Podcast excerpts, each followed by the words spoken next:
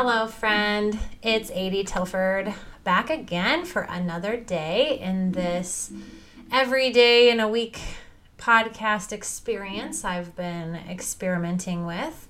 Thanks for being here with me. I so appreciate your listening support. Remember, one way to share the love and get this podcast to more listeners is to give it a review and a rating and so if you'll do that wherever you listen, that'd be so helpful to me. Or just share it with someone via text message or email or on social media. And, you know, if you liked even just one episode out of the last 14, please think about just sharing that one. For every one time that the message gets shared, that's one more person who maybe finds hope in a way that you've experienced it. And that's always a good thing. Today, we're continuing in our series on rest, laying down advocacy, and receiving. And I'm actually going to end this particular part of the series today. I've had a revelation of heart change, and I'll tell you all about it tomorrow. But for now, I want to dive into some things I learned about God as an advocate when I accepted the invitation to lay down advocacy. The first lesson that I want to share with you is that I learned and I'm still learning that God will take care of it, whatever it might be, if I'll let Him take care of it. If you've been following along, you might remember that I shared how scared I felt when I realized that God's full invitation to lay down advocacy included laying down advocacy for my children. My fear stemmed from the very real experience I've had as a mother advocating for trauma informed awareness and practices in the school system. So imagine my surprise when the place that tension arose for advocacy during this three month period was not in the school setting, but a different setting entirely. And without sharing too much of my child's story, I will just let you know that I left Grand Junction on September 10th to attend the Transforming Centers retreat in a bit of a tizzy. As I got off the plane, Sam and I had been sending back and forth text messages about this situation. And I sent Sam a text that read, Okay, when we get back, I need to set up a meeting. And then in this gut punch of a moment, I had conviction. How is it possible to lay down advocacy and be setting up meetings. And even though I didn't want to admit it at the time, I knew that my heart was not in the right place and I was not being obedient to the invitation to lay down advocacy. So I did send a follow up text to my husband that said, Okay, I don't know how to lay down advocacy and set up meetings at the same time. I made my way to the retreat and I turned off my phone. But don't you worry, I didn't turn off my mind. Interestingly enough, the situation that held so much tension for me around speaking up on behalf of my child continued to climb into my consciousness. At first, I pushed it away, thinking there must be more important things for me to focus on. Then, Ruth Haley Barton taught us about distractions that arise during silence and solitude. Okay, this situation must be a distraction, I thought. So I tried her suggestion I let it float by like a cloud in the sky. And that did seem to work better than pushing it aside. If you haven't listened to my encounter watching God create the cosmos during my silence and solitude practice at the Transforming Center retreat, you can listen to that story using the link in the show notes. I told it last week as part of the series on reco- the word recover. If you have listened, you will know that I laid in my bed that afternoon somewhat begrudgingly rather than taking a long walk like I wanted to. But after the life changing message in which God revealed that my mother's sorrow was turned into mercy during my very creation, I decided it was okay at that point to go for a walk. I put my $2 lime green poncho on and I stepped out into the rain. I eventually made my way toward the lake, looking for a path that wound around. I didn't find a path, but I did find a garden. The garden was fenced off, and there were a variety of plants, flowers, trees, and shrubs. And there was also a giant poster. I'm talking like billboard size poster of Jesus. And at the bottom of this poster, it said, Jesus, I trust in you. Wildly enough, that is part of the last line of the Novena of Surrender that I spent an entire year praying. It's also the line that I turned into my breath prayer last summer when I studied Ruth Haley Barton's book, Sacred Rhythms. And I discovered in that time this deep longing that God would take care of it, whatever it was. That God would maybe essentially take care of me. Maybe like God would be my advocate. So I was standing there looking at this giant poster of Jesus and thinking, I don't. I don't trust you. I really want to trust you, Jesus. I mean, this is what I'm writing about and preaching about and teaching about.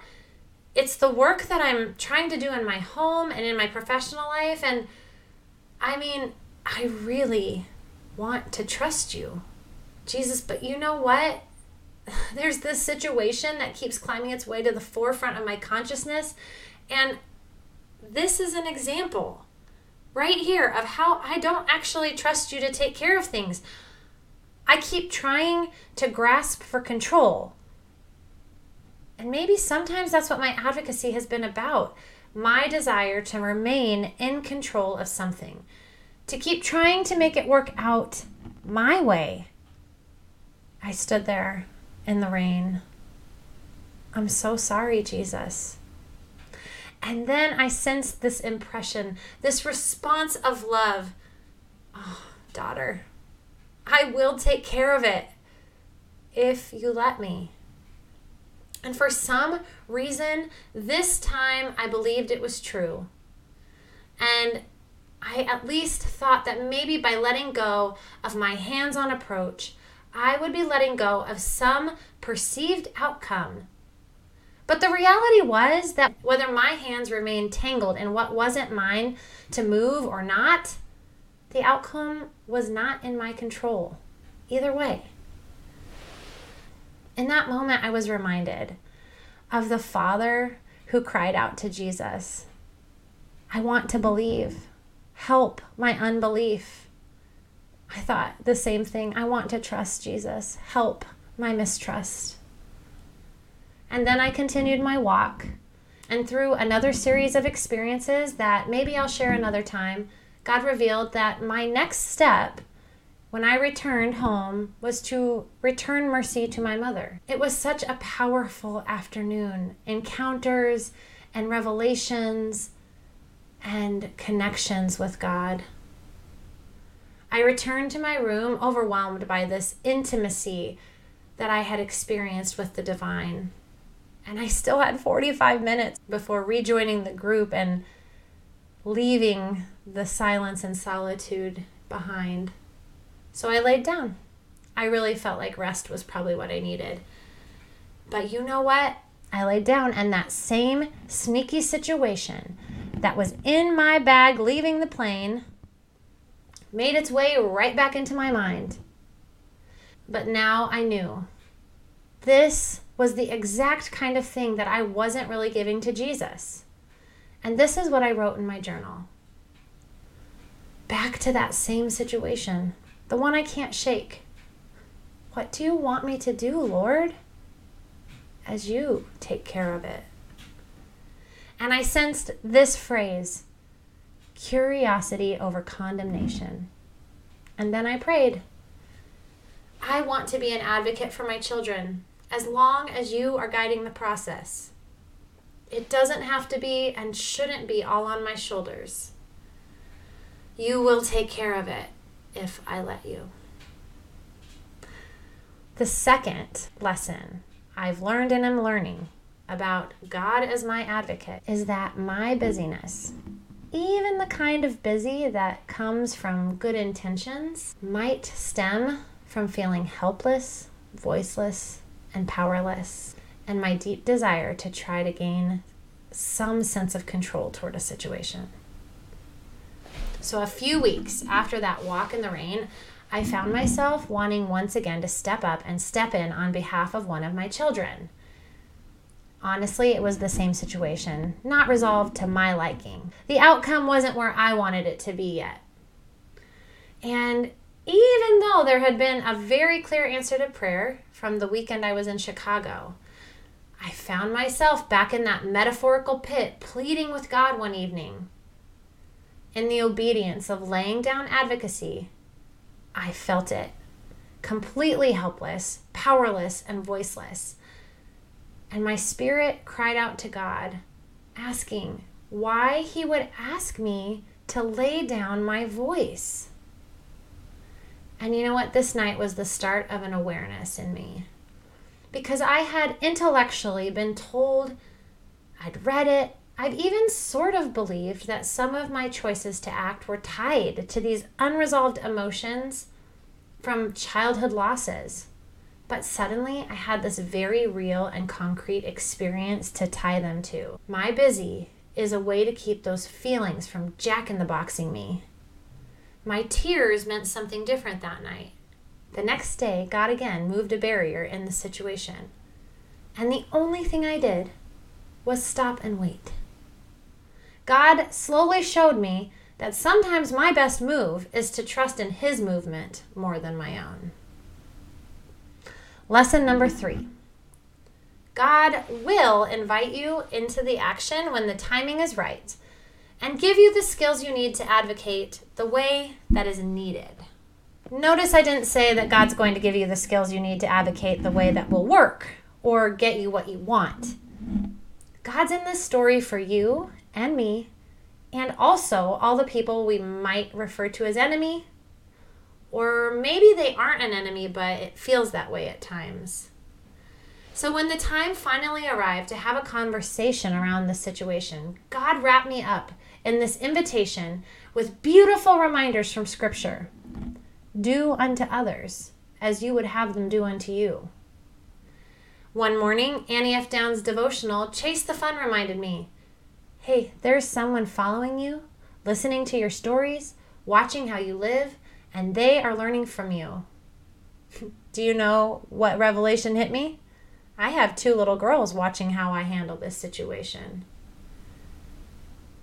And the reflection in that devotional asked me to think about getting input from someone who might not be invited to share otherwise. Is that God gave me of what to do while I was waiting for God to act because friend, isn't that the hardest part? When you are waiting, what do you do while you wait? That phrase, curiosity over condemnation, continued to wind its way around my heart, even up to the minute before exiting my car and heading into that conversation. Although there were other lessons, the final lesson I'd like to share is that sometimes I'm not needed and my voice matters and is needed. Ooh, a good both and for us today. Throughout my sabbatical, I built in time for silence and solitude. The retreat in September was my first experience. In October, I spent an entire day between school drop off and school pickup in silence and solitude. That morning, I sat on a blanket next to a shimmering lake on the Grand Mesa, surrounded by magnificence and incredible beauty. I remember saying, What do you have for me today, God? And I sensed this reply isn't this enough? You are not needed. Oh my gosh, let's talk about a trigger. Certainly, that wasn't the end of what God was whispering to my spirit. If I would have been able to sit and listen, perhaps I would have heard, Look at this beauty and understand that you don't have to be anywhere but here right now. Your world is covered, so you can just be here with me. But what happened instead is that my brain registered, You're not needed. And boom, I spiraled into a shame filled message. Not needed. no purpose, not wanted. But here's the thing I had prepared a little bit going into this session of silence and solitude. You know that Jesus spent over 40 days and nights in silence and solitude, and Satan came for him in that time. There was lie after lie, temptation after temptation. And you know how Jesus responded? He used scripture. So I took out the one source of external input I had brought with me, my Bible, and I started to search for scripture around being made with good works in mind. I, I knew it in my heart, but I didn't know where it was. It's in Ephesians, but I didn't find it that day. Instead, I found another scripture from Romans, and it recentered me in understanding that God was actually inviting me into something beautiful up there in the wilderness in that moment and that I could join God in that work, or I could keep on searching for something else. And somewhere in the middle of all that contemplation, a thought began to sprout from a seed planted by that great gardener of ours. My voice is needed. It's important, and it matters to God's kingdom on earth. You know what? That's a truth for you, my dear listening friend. You matter. Your voice matters. Your story matters. You are needed for the works that were made just for you. But every once in a while, maybe you'll receive the gift of not being needed. And maybe in that moment of time, you will get to just enjoy and delight in what God does because you don't have a bigger job than that. Thank you so much for listening today. May awesome things happen for you. I'll talk to you tomorrow.